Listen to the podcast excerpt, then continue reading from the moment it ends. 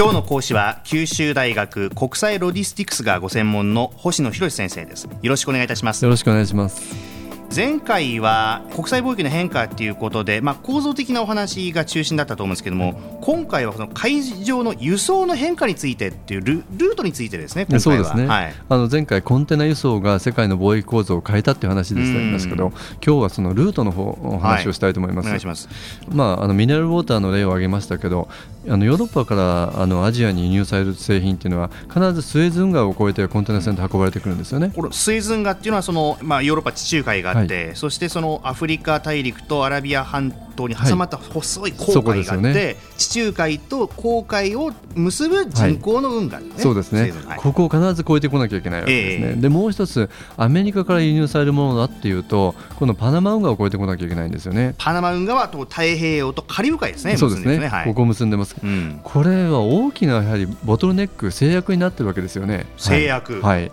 なぜかというと巨大な船っていうのはやはり運河ですから通れないわけですよね。あの例えば大航海時代であればこういった2つの運河がなかったんで、はい、その船はどういうふうに航行してたかっていうと、うん、ヨーロッパからあのアジアに向かおうと思ったらそれこそあのアフリカの最南端を通ってこなきゃいけなかったわけだし、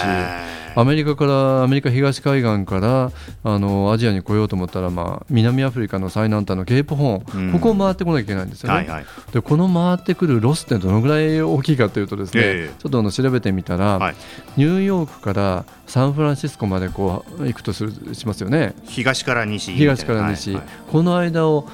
パナマ運河を通ることによってですね本来南米の一番南を通るのに2万1000キロだとすると1万2500キロ。つまりほとんど半分で済むんですよね。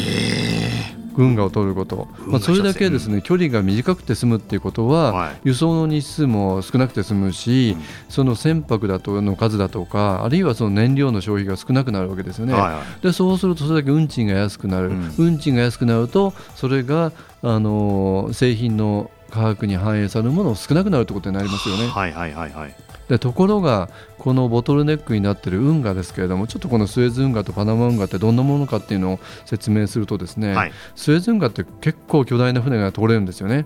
うん、船の幅77.5メートル深さが20メートル、うん、で24万トンの船っていうのもこれ巨大な貨物船ですけどこれが通れるんですよね、はい、でところが一方でパナマ運河っていうのは非常に制約があって、幅が32.3メートルさっき77.5メートルって言いましたから、その半分しか取れないんですね、あの深さでいうと先ほど20メートルって言いましたけどスウェーデン河で12メートル。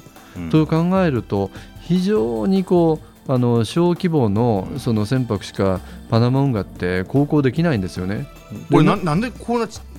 差があるわけですか、スエズ運河とそうですよね。なぜそうなるかっていうと、うん、パナマ運河っていうのは3つの湖とですね3つの水門を通過して80キロのあの運河なんですけど、うん、太平洋側と大西洋側の高低差があるんでその間を水門でこう緩和していく必要があって、うん、その水門の大きさが制約なんですよね。そうなんです、はいはいはい、そうするとですね今パナモンが通行する船っていうのは年間1万5000隻あるそうなんですけど、うん、そのうちの 28%4 分の1がコンテナ船いわゆる製品を輸送する船なんですけど、まあ、これがですね大きな制約を受けるわけです、はい、まあ、そのために今、まあ、2014年の竣工に向けて第2パナマ運河っていうのを作ってるんですよね。じゃあこっちはじゃあかなり大きいのができるんですか？そうです。あのかなりのこれは拡幅をしてまして、ええ、そうすると最大幅が48.8メートルと今の1.5倍の幅の船、うんえー、喫水18メートル今が12メートルですからまさに1.5倍の深さを持つ大きな船が通れるっていうことなんですけどね。あの例えばコンテナ船でいうと今パナマ運河を通れるコンテナ船っていうのはあの1回で4000個ぐらいのコンテナを運べる船。これが最大と言われてるんですけど第2パナマ運河ができると1万2000個。これが一挙に3倍の量を運べるぐらいですね巨大な船が通れるようになるんですね。ということはこれまでの話の流れで踏まえていくと、はい、これまた価格に反映されてずいぶん安くなるとそういうことなんですか、まさにその通りですよね、えー、あのそれだけパナマ運河を通って大量に輸送できるっていうことは運賃が下がりますしそうするとミネラルウォーターの例でお話をしました。ユニットコストと呼ばれる1本あたりの値段って大きく下がっていきますよね、うん、そうなってくるとまた新たなグローバルに荷物が商品が動く可能性って出てきますよね、うんうんうん、貿易構造も変わるっていうことは可能になってくるんじゃないかなと思うんですね。そうか。運が確かにでも特に日本の場合は本当にあの海に囲まれた国で資源も乏しい国ってことでもありますから、はい、例えば原油とか工業製品みたいなものっていうのはねやっぱりまさにこう運河というのは生命線ですよね。そういうことですよね。その生命線である運河にその大きさの制約があるとすればそれだけそこを通行する船も小さくなり、うん、その分やはり運賃が高くなるっていうそういう構造が出来上がっているわけですね。うん。だから本当もっともっとまあ今回第2パナ運河も2014年竣工を目指してって話ちょっと遅れてると言われてますけどあ遅れてるんですか、はい、そうですか。ありますけれども今後もまたいろんな運河を作ったりとかいろんな工夫によってもっともっとこう石油だったり何だったりも値段が下がっていくってことですよね、はい、じゃあね。あの今、日本にとっての生命線と言われましたけれども第2パナマ運河は日本のかなりあの援助が出てるんですね、それは日本にとって重要だからっていうことが認識されているということですよね。まさにすべての原材料から商品をあのの多くを輸入しなきゃいけない日本にとってその制約が少しでも緩和されるということはそれだけあの貿易構造を変える可能性もあるし、そういった国際輸送のイノベーションというものがですね、うん、さらにあのグローバルな荷動きというものを活発化させる可能性があるということになりますよね。うん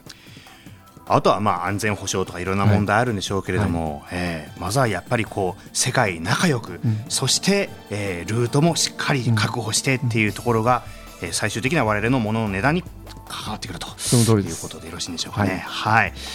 ということで今回はルートの輸送のルートについてですね、はい、えー、詳しく具体的に、えー、九州大学国際ロジスティクスご専門の星野博先生に伺いました。ありがとうございました。ありがとうございました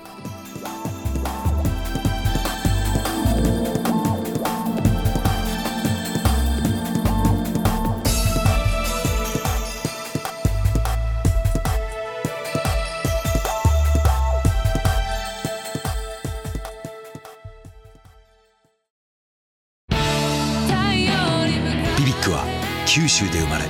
九州の人たちに光を届けています。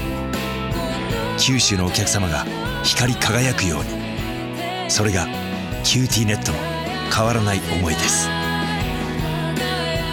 キラキラつながる「 QTnet」